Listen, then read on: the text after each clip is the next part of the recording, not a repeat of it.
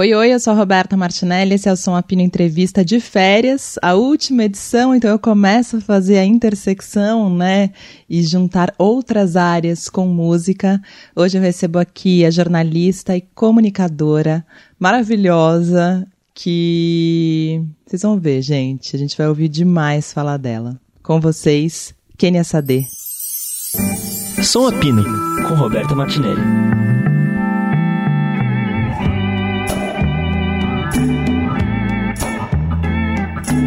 Bom, vamos? Vamos lá. Ó, essa é a última edição do Som Apino de férias, né, que eu inventei. E eu brinquei até agora no ar, falei que a gente já tá agora no Som Apino de férias, na verdade, numa intersecção já para voltar pro, pra normalidade, tá entre aspas, porque aí eu já vou falar de música com alguém que fala de música sempre, não é mais com alguém que não fala de música. E eu tenho começado essa sessão do Som Apino de Férias perguntando de criança, na verdade, assim. Você escuta tá. a música desde pequena? É, eu, na verdade, assim, eu escuto porque a minha mãe é uma mulher muito musical, né? É, e eu sou filha de mãe solo, então imagina que a gente tinha uma conexão muito forte entre nós duas. E é muito engraçado porque minha mãe, ela sempre foi muito fã de MPB, né? Então eu era uma criança que já nasceu ouvindo João Gilberto, Elis Regina, Chico Buarque, a gente ficava dançando ao som da Sandra de Sá, cantando Joga Fora no Lixo, né?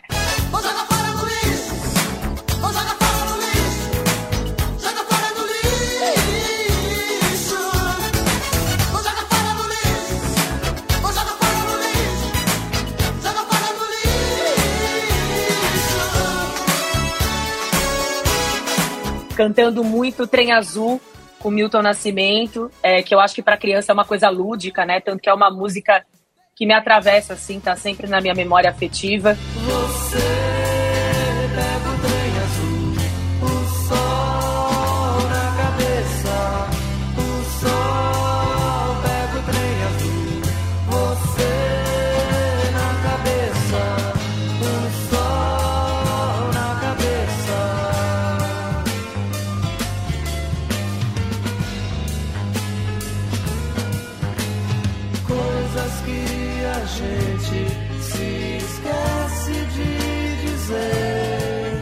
Inclusive, eu fui no show do Milton nessa última sessão com a minha mãe, que estava na grade ali chorando e cantando todas as músicas.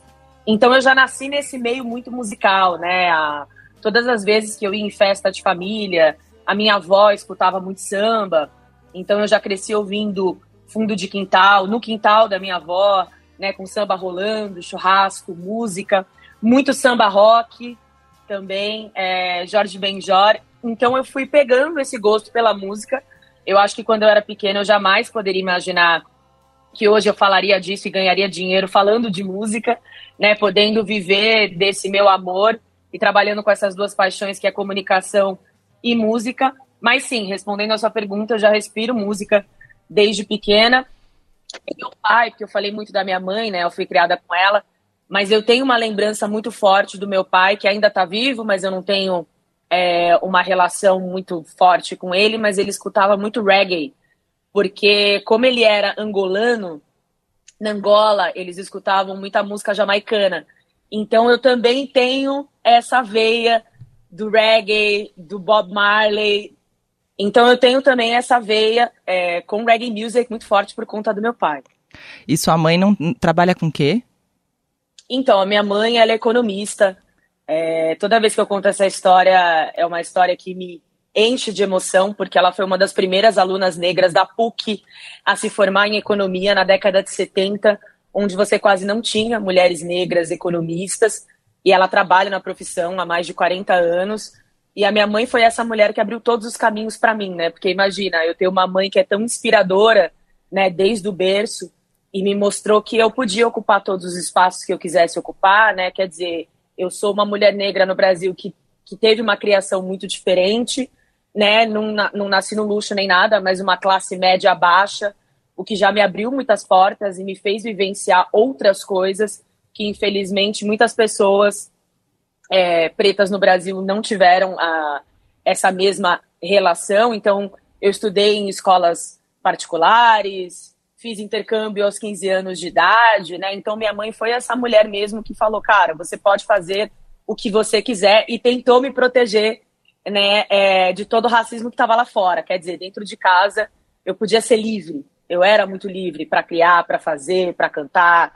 E acho que isso me trouxe também para o jornalismo, né? Porque minha mãe não foi aquela mulher que me empurrou para cursos tradicionais, né? Ela poderia falar, faz economia que você vai ganhar dinheiro, ou faz medicina, ou qualquer curso desses. Ela falou, faça o que te faz feliz. Então a minha mãe foi essa mulher muito inspiradora. Inclusive queria mandar um beijo para ela, que, linda. que me inspirou não Como só ela chama? na música, Regina, Regina Oliveira, que me inspirou não só na música, mas me inspirou enquanto mulher, né? Você sabe que uma vez, quando eu era mais nova, eu fui numa fono e ela falou que eu tinha essa voz. É... As pessoas falam que eu tenho uma voz grave, né? Mas uma voz assim. Ela falou provavelmente é de imitar a firmeza da sua mãe. Você falou de imitar a firmeza da sua mãe, e eu acho que pode ter a ver. Na verdade, eu não sei. É... acho que eu fui desenvolvendo essa voz ao longo do tempo, e aí fui ficando mais velha, e minha voz tomou corpo, né, junto comigo. No entanto, a minha mãe tem uma voz muito parecida com a minha, tanto que no telefone as pessoas confundem a nossa voz. Também. Agora eu já não moro mais com ela, né? Eu moro sozinha, mas na época era tipo: Oi, eu estou falando com a Regina. Eu falo: Não, é a filha dela. Nossa, mas parece a voz da Regina.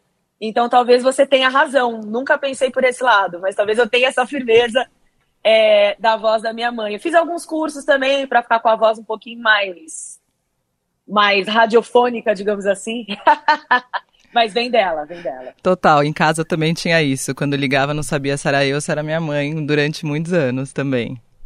E você tem essa voz também muito potente, né? E é marcante, assim, para nós. Principalmente a gente, né, que Sim. comunica, que é jornalista, que tá na rádio ou na TV. Acho que as pessoas primeiro identificam a nossa voz para depois nos identificar, né? Sim. Aconteceu isso comigo numa viagem que eu fiz recentemente, fui para Tiradentes, em Minas. E aí eu tava na recepção do hotel nem todo mundo é obrigado a assistir festival, né? Nem sabe, nem me conhece. Mas aí ela ouviu minha voz, ela falou: "Você não é a menina do Rock in Rio?" Eu fiz: "Eu sou, sou a Kenny." Ela: "Nossa, eu reconheci pela sua voz." Eu falei: "Nossa, minha voz chegou antes da minha imagem, né?" Isso sim, é interessante. Sim, super, acontece muito. Você falou da, da sua mãe, da Regina, você falou: "Minha mãe tentou me proteger do racismo que tinha fora." Mas é, o como foi essa tentativa de proteção, né? Como se dá essa tentativa de proteção dentro de casa e como você começou a perceber que ela estava tentando te proteger? Eu acho que a tentativa de proteção começou é, quando eu estava mais ou menos na terceira série. É engraçado essas memórias de criança que a gente tem, né? Ela falou, eu cheguei da escola, né? Eu tinha já ali meus oito anos, eu acredito. E ela falava assim, todo começo de ano letivo. Se alguém falar alguma coisa do seu cabelo, você me conta. Se alguém fizer alguma brincadeira sobre a sua cor de pele, você me conta. E no começo eu ficava assim, gente, mas fazer alguma brincadeira com meu cabelo, por quê, né? E aí eu não tinha nenhum letramento racial. Imagina, uma criança de 8 anos não, não sabe de nada. E a minha mãe não verbalizava isso em casa, né? Eu acho que a gente foi falar de racismo muito depois. Mas começou com essas preocupações que infelizmente aconteceram posteriormente, com alguma brincadeira com meu cabelo, com a minha boca, etc. E eu trouxe isso para minha casa e ela falou: Olha, é, então senta aqui que eu vou te contar uma história. E aí, de forma muito didática, ela falou: Olha, infelizmente, as pessoas é, vão, né, vão retratar a nossa história como pessoas escravizadas, mas nós já fomos reis e rainhas, princesas. Minha mãe trazia muito essa narrativa, eu já pequena. Você vem de um reinado, você não é descendente da escravidão. É, mas infelizmente o Brasil né, é um país que ainda tem uma memória muito escravocrata forte, tem um racismo estrutural, etc. É por isso que você também não vê muitos outros amiguinhos negros na sua escola. Mas saiba que você não pode se considerar menos pela sua cor da pele, é, que você sim pode estar em todos os lugares e tem que ter voz. Se alguém falar alguma coisa para você, rebata. Né? Então eu rebatia de uma forma infantil, falando, né, ah, eu sou uma princesa, eu vim de um. Mas, ao longo da minha vida, isso foi ficando mais denso. A gente sabe do preterimento das mulheres negras nas relações amorosas, a gente sabe do preterimento no mercado de trabalho, né? É, e é muito engraçado porque eu comecei é, a trabalhar, eu trabalhava telemarketing primeiro, antes de fazer jornalismo, etc., só para trazer um dinheiro em casa e as pessoas ficavam muito impressionadas, né, com a minha inteligência, entre aspas. Por que, que eu falo entre aspas? Porque esse impressionar é por conta de um racismo que só faz uma leitura de que pessoas negras não seriam capazes, né, de terem uma educação, de falarem bem, enfim, etc. E, e eu não deixei aquilo me moldar, né? E, e, aí eu fui me educando racialmente. Eu sou uma pessoa que lê muito, né? Lélia Gonzalez, que nos ensina a todos o tempo inteiro. E aí agora mais recentemente de Jamila Ribeiro, enfim, Conceição Evaristo. E aí eu fui tendo um letramento racial para chegar onde eu tô hoje. Mas o Brasil realmente é um país muito difícil, né? Mas eu sinto que a minha mãe tentou me proteger em casa, me possibilitando, né? Como eu já falei aqui outras vezes, me dando essa liberdade para fazer e para ser o que eu quisesse. Então eu levei isso para fora junto comigo, mas não foi uma trajetória fácil, não é fácil, né? É... Mas estamos aqui resistindo até hoje. Mas eu acho que foi muito importante lá atrás ela falar que eu era princesa, que nós descendíamos de reis e rainhas, porque isso fica, né? Sim, isso dá. Você falando de mãe, né? Eu me colocando no lugar da sua mãe. Mas é isso, né? O medo que uma mãe tem, né? Do que vai acontecer e ela imaginando o que iria acontecer, né? Porque eu fico vendo minha filha indo pra escola toda vez e eu fico assim, Rosa, tá tudo bem? O que aconteceu? Que não sei o quê. Só que sua mãe já tinha isso para te ensinar, né? Então ela ficava com. Eu fico me colocando no lugar da sua mãe e falando, ai, Regina, tamo junta. Não, e é difícil você falar isso para uma criança, né? Super. Mas hoje, mas hoje eu entendo que seja fundamental e assim, igual eu falei, eu tô próximo dos 30, né? Nós não tínhamos tantas referências quanto temos hoje, né? Eu acho que as narrativas mudaram, assim, é, proporcionalidade de pessoas negras em todos os lugares, seja no meio de comunicação e nas propagandas e nos desenhos infantis, etc., é muito maior do que na minha época, que eu cresci nos anos 90 que a gente não tinha tantas referências, então é muito difícil até você falar, ah, é possível você ser uma grande jornalista se você não tinha referência, Sim. ou qualquer coisa que fosse, né? E aí fazendo uma relação que não tem como não falar de Glória Maria, eu até fiz um post é, no dia da morte dela dizendo que a Glória me abriu esse olhar, né? Porque eu também era pequena e via a Glória, não sei se no Fantástico ou em alguma daquelas matérias dela pelo mundo, e eu falava, caramba, se essa mulher faz, eu também posso fazer, né? Eu acho que abrir esse espaço para possibilidades. E a Glória, eu tenho muito nítido assim na minha memória, ela e a Condolessa Rice, que eu não sei se você vai lembrar da Condolessa, que ela era assessora do George W. Bush, eu nem sei. Mas assim, pegava essas mulheres que estavam ali na mídia e eu falava, eu quero ser como elas. Né? Não na profissão, mas assim, eu queria atingir um lugar de destaque. Assim e, como elas. Assim como elas. Então é muito é muito importante, né, ter essa representatividade, que a gente não teve lá atrás, mas a gente tem hoje. Graças. Graças. e mais, e mais. É, você falou que você fez. Aí você fez intercâmbio com 15 anos, foi isso? Isso, com 15 anos eu fiz um intercâmbio para o Canadá, meu primeiro intercâmbio. E foi difícil, porque assim, eu já fazia inglês na escola, etc. E a minha mãe via as amigas dela levarem seus filhos, né, para fazer intercâmbio aos 15 anos de idade. E 15 anos é uma idade emblemática, né, porque tem essa coisa da festa dos 15 anos para menina, que você tá ali naquela idade entre adolescente e a jovem adulta, tal, né, indo para uma outra fase da vida.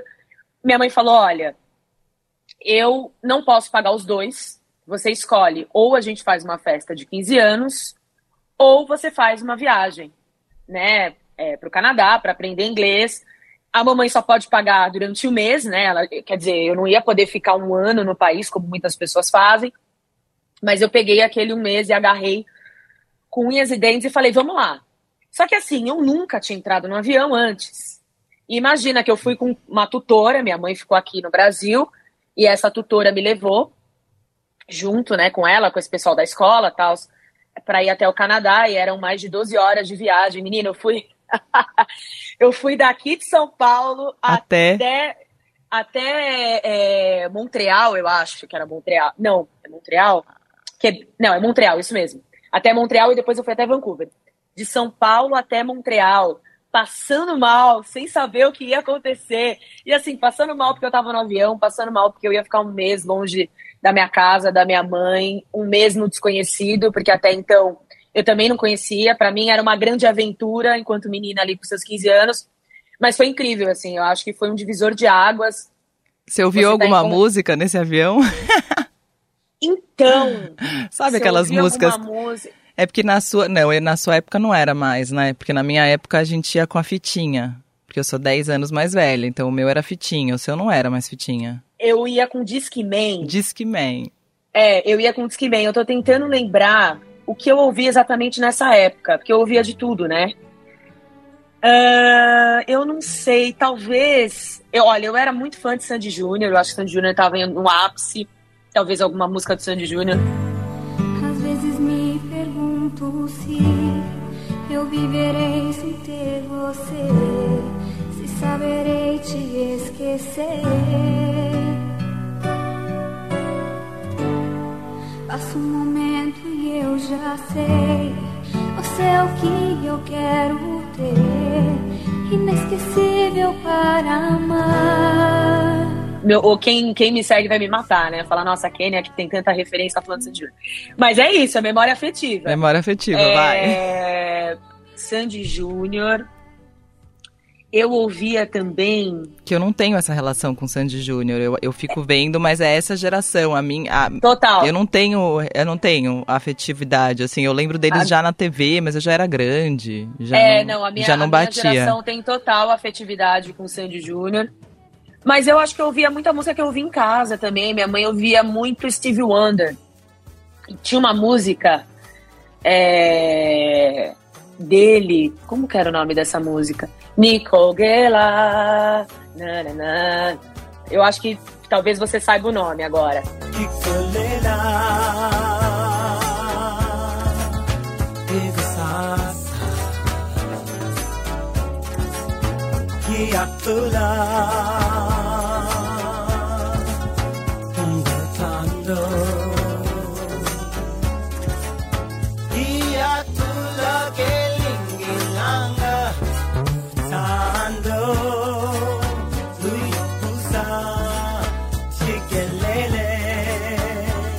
E ela escutava essa música o tempo inteiro, assim. Então eu lembro de ter levado essa música do Steve Wonder para ficar pensando na minha mãe.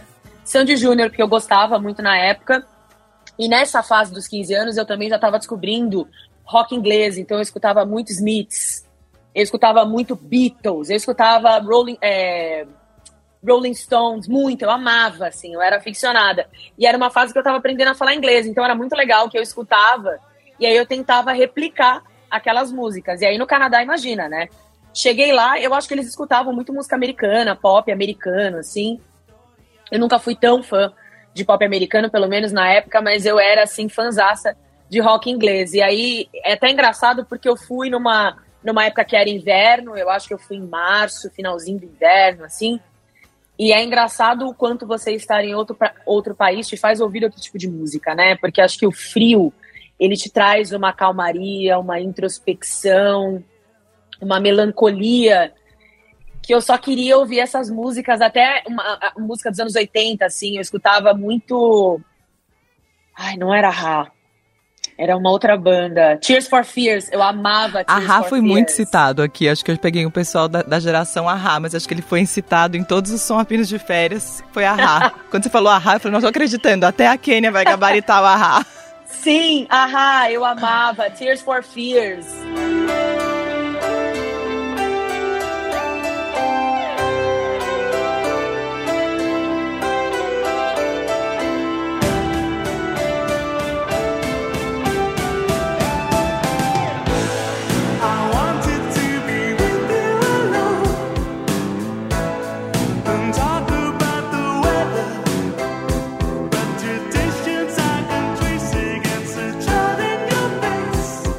Aquelas músicas dele, aquele, né, que é o teclado bem anos 80. Eu sou muito, muito fã de Whitney Houston e foi nessa época que eu comecei a ouvir mais, justamente até por conta do inglês, que às vezes eu tinha que levar algumas músicas e falar sobre e tal. should stay, I would only be in your way. So I'll go, but I know. E aí eu assisti alguns filmes com ela. Então foi nessa fase assim que eu comecei a mergulhar é, na música internacional, né? Porque até então em casa a gente ouvia muito MPB e tal, minha mãe ouvia alguma coisa é, de música dos anos 80, mas foi nessa viagem que eu me conectei mais com o inglês. E foi incrível, né? Um mês que eu passei fazendo amizades, é, me conectando com o idioma, que hoje me ajuda muito em entrevistas Total. que eu faço por aí. Eu que entrevistei Viola Davis, posso falar isso? Pode. Esse inglês lá dos meus 15 anos me ajudaram é, mas você fica tensa. Você tô... sabe que eu, eu também eu aprendi inglês nessa época, mas eu tenho. Eu, bom, eu trabalho muito mais com música brasileira. É eu, muito raro, acho que eu nunca precisei usar, mas eu tenho medo de um dia precisar, sabia? Não sei se eu, se eu tenho o domínio hoje. Então, é, vou dar um exemplo dessa entrevista com a Viola, que foi, acho que, a grande artista assim, que eu já entrevistei em inglês. Eu fiquei com muito medo. Eu recebi uma ligação e de pauta tal, da Trace, né, que é o lugar que eu trabalho. E aí eles falaram, Kenny, a gente tem uma pauta para você. Eu falei, ah, tá bom, né? Qual é a pauta? Super relaxada em casa. Então, é, a Viola Davis está no Brasil para divulgar o filme da Mulher Rei e eu vindo assim, já em pânico. Falei, não, eles não vão falar isso. E a gente queria que você entrevistasse a Viola, né? Vai rolar um junket no Rio de Janeiro, no Copacabana Palace, uma sala que ela vai fazer uma entrevista ali com alguns jornalistas e falaram o seu nome e a gente queria saber se você está interessado em entrevistar a Viola. Eu assim, vamos. Foi a primeira coisa que eu falei, é sim. Depois que eu desliguei, eu falei, meu Deus, o que eu fiz?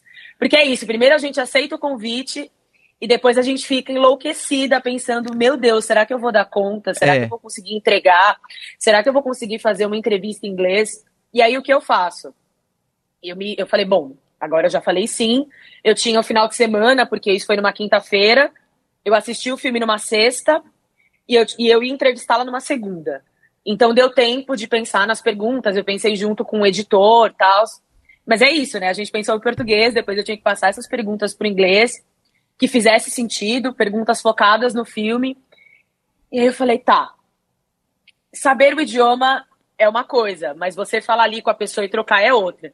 Então eu assisti muitas entrevistas dela para ver o jeito que ela falava, como ela enunciava as palavras, para ver se eu ia entendê-la. Eu acho que isso foi um primeiro passo super importante, entender como ela fala, como ela se coloca.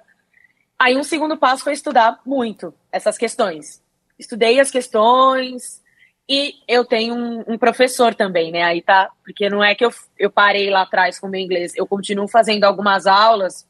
Eu tenho um professor específico que eu falo, olha, vai rolar tal coisa, me ajuda a elaborar, pensar perguntas, tá. conversa comigo sobre. Então eu também me preparei um pouco com esse professor para chegar na segunda-feira mais tranquila, porque já tem o nervosismo, você que também entrevista ídolos, sabe como é? Já tem o nervosismo de você entrevistar uma pessoa que você gosta muito.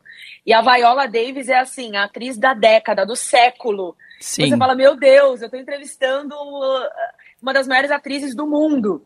E aí tem aquela coisa de não posso errar, né? Que é até um, um peso que a gente se coloca.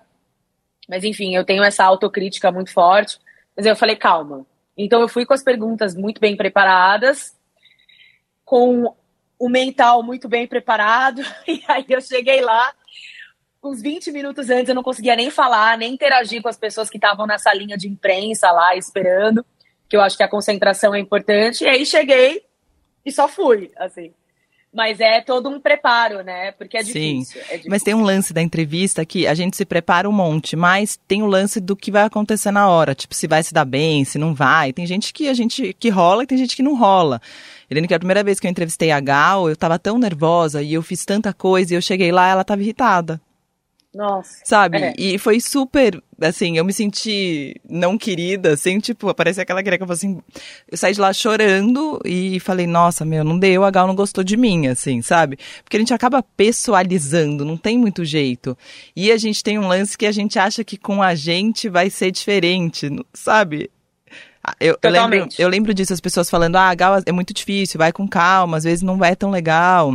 Depois as outras foram ótimas, mas essa primeira que eu tinha tanta expectativa, eu levei um tombão, assim. Ali eu entendi um pouco a, é, a não projetar tanto as minhas, as minhas, a minha admiração e tudo isso numa pessoa que pode estar num dia ruim. Sim, e não ficar preso também à pauta, né? É. Você estava falando que a gente se prepara muito. E aí chega na hora, a pessoa fala uma coisa que te leva para um outro caminho que você fala, e agora? Então eu acho também que é estar leve, e eu entendo esse seu nervosismo. É, eu sempre entrevisto as pessoas na pressa, né? Porque tem o tempo ali delas subirem no palco ou sair do palco. Raramente, a não ser no, no podcast que eu, que eu fazia, não faço mais esse podcast, mas que você tem tempo ali de conversar, a pessoa se preparou. Mas nesse corre-corre, eu vou dar o exemplo da última entrevista que eu fiz com Gil e Caetano no Festival de Verão, que foi incrível. Mas foi isso, assim, a produção falou, olha, é, eles não estão querendo falar muito, né? É, eles ainda estão emocionados, fizeram uma homenagem aqui para Gal. Você tem que ser rápida, não sei o quê, vai ser uma entrevista super rapidinha, não enrola, nanã. Já tinha pensado nas perguntas. E quando abriu o microfone, os dois rindo, conversando, compartilhando histórias.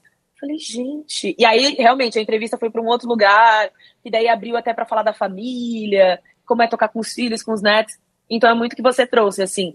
É, não personificar, porque às vezes não vai ser uma boa entrevista. Já tive artistas que no dia estavam, descobri depois que a pessoa estava com uma dor imensa na é. barriga e tal, e me deu uma entrevista mega sem carisma, assim, costumo dizer sem graça. E eu falei, nossa, que pessoa antipática, não sei, imaginei que esse artista fosse ser mais receptivo. Mas aí entendi também que as pessoas têm o dia delas, né? Assim como eu, tem, tem dias que eu não tô bem, e aí às vezes eu não vou entregar tanto quanto eu poderia. Eu acho que é não se não se cobrar tanto. Eu tenho aprendido muito isso na minha terapia. A não se cobrar tanto, senão a gente não consegue fazer as coisas, né? Sim. Ficar com aquele peso da autocrítica. Não sei se você assiste as entrevistas que você faz, você tem isso? Eu assistia bastante, agora às vezes eu assisto, mas como eu, eu edito, eu escuto elas bastante, né, também. Então, é...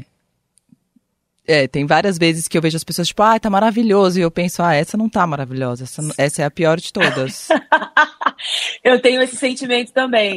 Tanto que no começo eu não me assistia. Mas hoje eu me assisto justamente para poder melhorar algumas coisas, de falar, Sim. olha, dava para ter feito melhor e tal.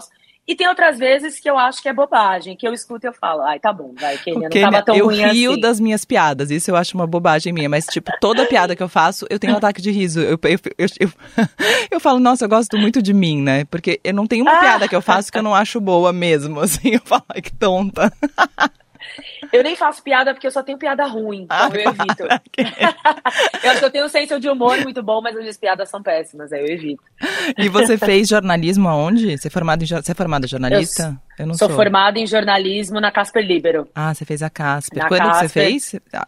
Eu sou de 2013. A classe de 2013.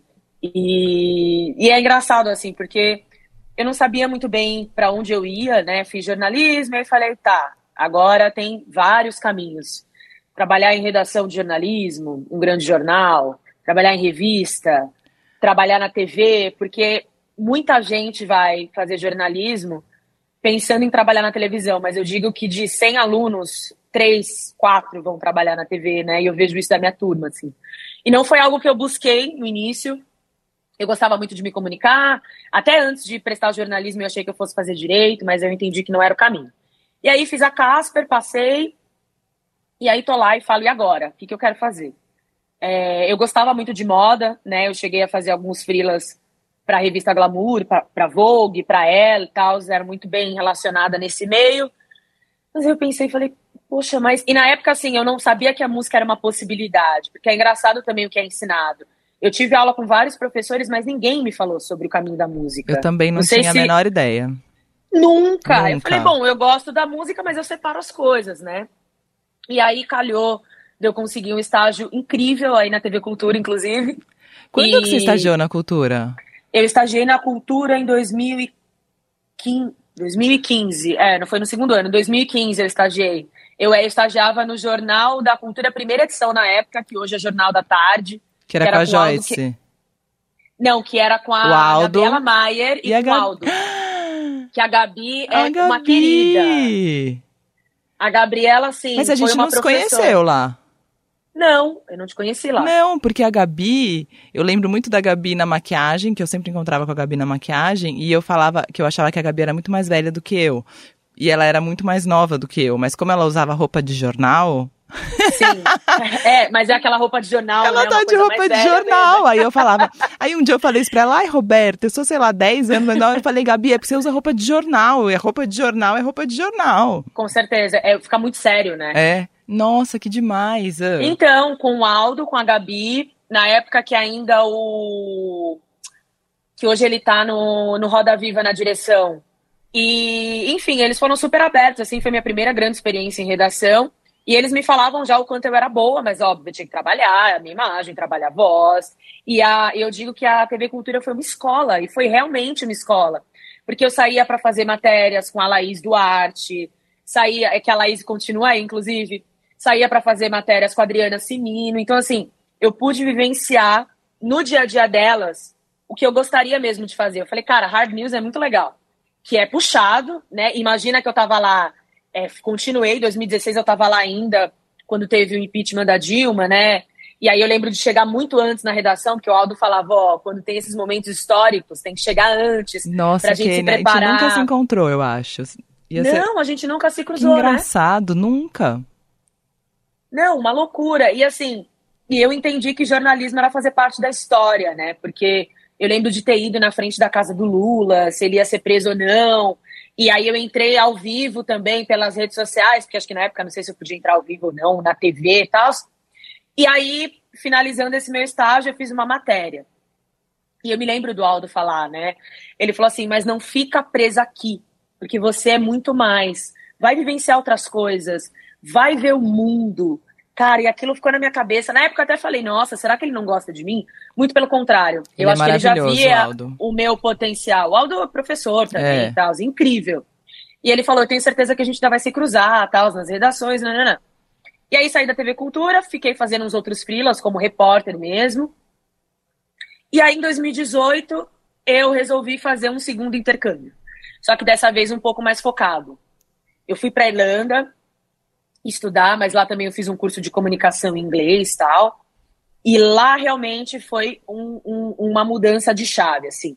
Que não era só para o inglês, mas me abriu para o mundo. Foi lá que eu também me redescobri enquanto mulher preta, porque encontrei um grupo de mulheres negras na diáspora que me, cara, a gente foi para Londres, foi para Paris, foi para Itália, rodei a Europa inteira e olha que história maluca.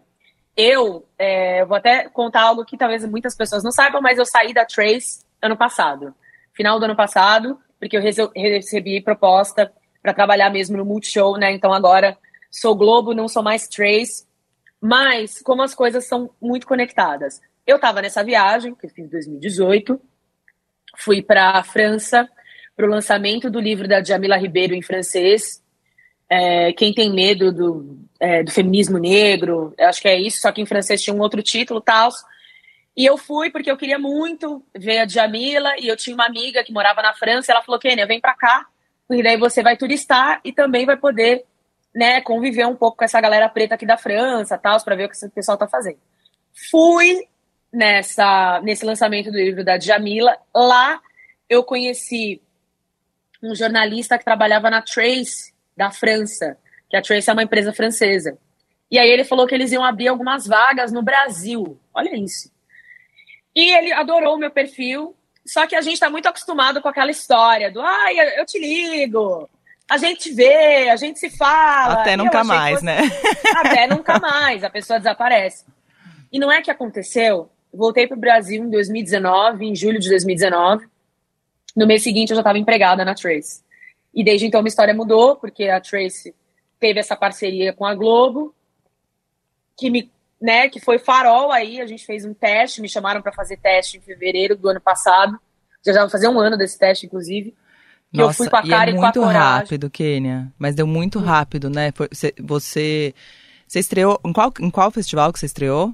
No Multishow? Eu estreiei, vai fazer um ano no Lola. No Lola. Que você apresentava com o Marcos Mion, foi esse?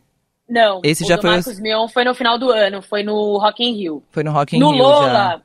eu fiquei no fosso, né? Que é aquela posição entre o público e o palco, que você interage com o público, dá um pouco do, do clima, de como tá o festival, mas também fala um pouco dos artistas.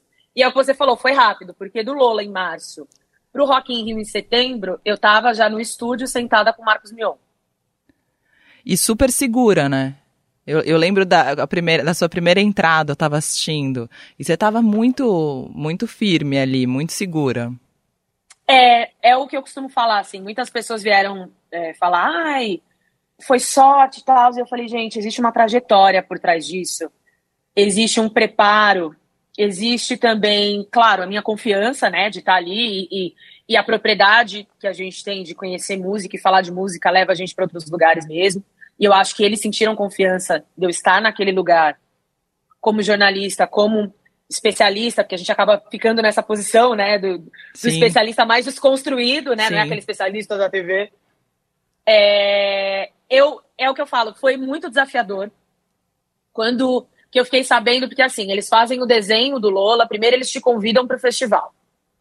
E você não sabe nada, qual é a sua posição, o que exatamente você vai fazer, você sabe que você vai participar do festival, e tem diversas funções, né? Tem a função do repórter que fala com os artistas no backstage, tem a posição dessa pessoa que fica ali com o público, e o Rock in Rio especificamente tem o estúdio, que é aquela coisa mais formal mesmo de você estar tá ali é, falando com o público de casa. E essa foi a minha missão, só que eu fiquei sabendo durante o processo. Então imagina você que eu tô ali, ai, Rock in Rio, que legal, e de repente me falam, olha, você vai ancorar junto com o Marcos Mion no nosso horário nobre. Eu, assim. Falei, meu Deus. E eu acho que num primeiro momento a gente se auto-sabota, né? Porque eu falei, imagina, gente. Eu não. Eu não Você tenho manda mensagem. Olha, eu, eu, eu, sou muito. É que eu sou bem. Eu sou bem. Eu fico lá. Eu sou muito emocionada e muito é, sei lá, você manda mensagem pra sua mãe quando isso acontece? Tipo, mãe, você não sabe. eu mando. Eu mando primeiro pra minha namorada, né? Eu, a gente tá juntas há, vai fazer quatro anos. E eu mando mensagem primeiro pra ela. Eu falo assim, amor, você não sabe. Eu vou ancorar junto com o Marcos Mion. E aí é uma alegria, mas eu, eu fico em pânico. Eu, eu não sei você, mas tá. primeiro eu tenho pânico. É, eu tenho isso, total. Eu gosto de ver você falando isso, porque eu falei, você tem, você tem essa firmeza mesmo, que, que não, me admirou tenho, desde a faço... primeira vez. Sim, mas é isso que eu tô dizendo. Eu acho que o pânico ele vem antes. Eu é. acho que para algumas pessoas o pânico e aí eu não sei se é porque eu também faço terapia, eu me preparo muito. O pânico ele não pode acontecer durante. Eu acho que aí que talvez seja o problema para algumas pessoas, Sim. mas tá tudo bem também, que a gente se reorganiza. Mas o meu pânico ele vem antes. Eu recebi a ligação, desliguei o telefone, entrei em pânico, falei, meu Deus, não sou capaz, não sei. Sei lá, Marcos Mion já tá na TV há muitos anos, ele faz isso há 20 anos eu acabei de chegar, acabei de chegar assim. Claro. Tenho experiência, mas nunca é essa experiência. Mas aí eu relaxei e tal, e aí falei com a minha mãe. Liguei pra minha mãe, falei, mãe, não é para contar para ninguém, tipo, porque também existe esse sigilo. Não conta, mas é o seguinte: vou tá lá com o Marcos Mion tal no Rock in Rio. Minha mãe falou: Eu sabia que esse momento ia chegar, você tá muito preparada para isso. Toda a sua trajetória te trouxe até aqui você tá pronta, filha. E eu assim, meu Deus. E aí falei na terapia. E ela também falou, você tá pronta. Eu acho também que eles não iam colocar alguém ali que não, te, que não fosse capaz. Sim. Né? Na verdade, eles se arriscam, porque sim, eu acabei de chegar na casa, etc. Mas se, ele viram, se eles viram potencial, é porque você pode entregar aquilo. Sim. E é claro que eu acho que a gente não pode se sabotar, porque existe uma preparação intensa é o que eu tenho que passar para o meu público, assim, que eu falo, que as pessoas acham que você está ali falando, falando, eu falo, não, gente, peraí, existe uma, uma prévia, uma preparação, que você se prepara, você estuda os artistas, por mais que a gente conheça, não dá para contar com a memória na hora, porque é muita pressão, é muita coisa acontecendo nos bastidores.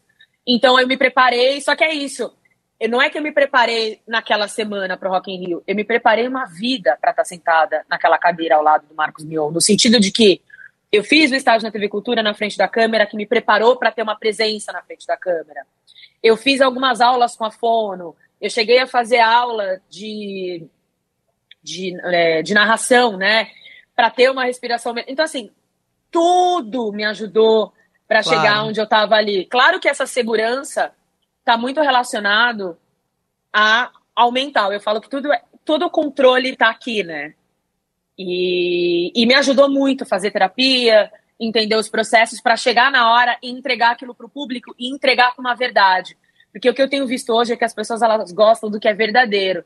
Então eu não tentei ser ninguém ali. Se eu tivesse tentado ser alguém, talvez tivesse dado errado. Tipo, ai, eu vou então sentar do lado do Mion e vou fingir que eu sou fulana. Cara, eu falei, eu sou a Kênia, eu vou entregar aquilo que eu puder entregar, falar aquilo que eu acho, que eu penso, que afinal de contas eu tô ali também num papel de dar a minha opinião, para muito além só de falar de música, né? A gente tem responsabilidade, então eu vou falar aquilo que eu acho que é correto falar, etc. E, é, e muito a dica que eles me dão lá dentro é ter a leveza, ter a confiança, mas também estar pronta para o improviso, porque a gente se prepara muito enquanto pauta, mas é deixar rolar, sabe? E eu acho que quando a gente deixa rolar, fica bonito e é o que você falou. E aí vocês acham que tem essa firmeza no ar, né? Total. Você é muito segura. Falei, gente, por dentro eu tava morrendo. Não, eu tenho uma vez que eu fui fazer uma transmissão de Recife, acho, do Lenine, e eu entrei, só que, tipo, eu tava num ponto cego, tava sem retorno, eu não sabia se tava não sei o quê, tava dando tudo errado, sabe? Aí, vai, Roberta, me fizeram só um vai, e eu entrei. Quando acabou, eu falei, nossa, gente do céu, o que aconteceu? Eu tava muito. Eu fui assistir, depois eu parecia uma hippie, eu tava com a voz tranquila, super tranquila, e, de, e por dentro eu tava tão louca, tão louca, que eu falei, meu, foi um horror. E quando eu fui ver, eu falei, nossa, gente, o que aconteceu? Quem fez isso? Não fui eu, sabe?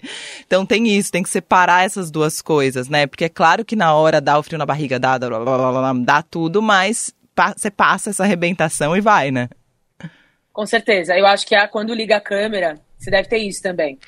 Você tá ali antes do nervosismo, mas você tá concentrada, tô plena. E eu escuto, é... tenho escutado muito Emicida antes de entrar nas minhas, nas minhas transmissões ao vivo, tá? Principalmente esse álbum dele amarelo, me dá uma força tão gigante, porque é isso que eu te falei, assim. E, e, de certa forma, pessoas pretas têm algumas responsabilidades, porque é o que eu falo, assim.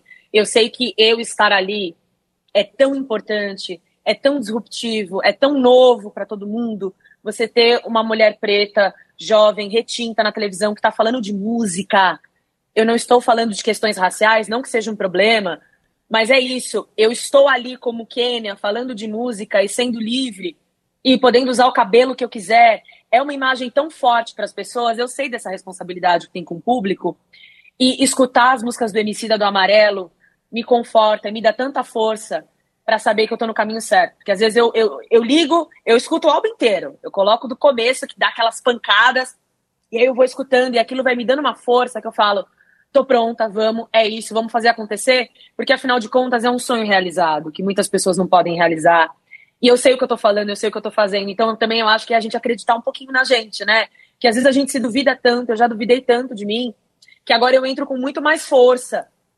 Acho que é por isso que vocês veem essa dessa segurança, eu acho que vem dessa minha força de acreditar em mim, porque outras pessoas acreditaram. E Emicida tem me ajudado muito a entrar e pisar no, no palco. Assim. Que lindo, que lindo. A merendeira desce, o ônibus sai. Dona Maria já se foi. Só depois é que o sol nasce. De madruga que as aranhas desce no breu. Diamantes ofegantes vão pro mundo de Morfeu e o sol só vem depois. Bom, Kênia, agora, bom, agora você é Globo contratada, é isso? Já tá que tá. Já tô que tô. Foi muito rápido, é... né? Muito maravilhoso, parabéns. Muito obrigada. Merecidíssimo. Muito obrigada. Fiquei muito feliz. É... Mas é bonito ver, porque você foi se destacando mesmo, né? Tipo, é muito. É, sei lá, não sei se eu tô cometendo alguma. Mas assim, eu acho que quando você tá vendo a transmissão, existe a transmissão e a coisa vai indo e não sei o quê. Mas você se destacou ali desde o começo, né? Então é bonito de ver o reconhecimento pelo seu destaque, porque era um destaque claro. E, e é isso, você merece, tá de parabéns. Ah, eu fiquei feliz também com esse reconhecimento. É, e é o que você falou, acho também que veio rápido, não sei, aconteceu em um ano.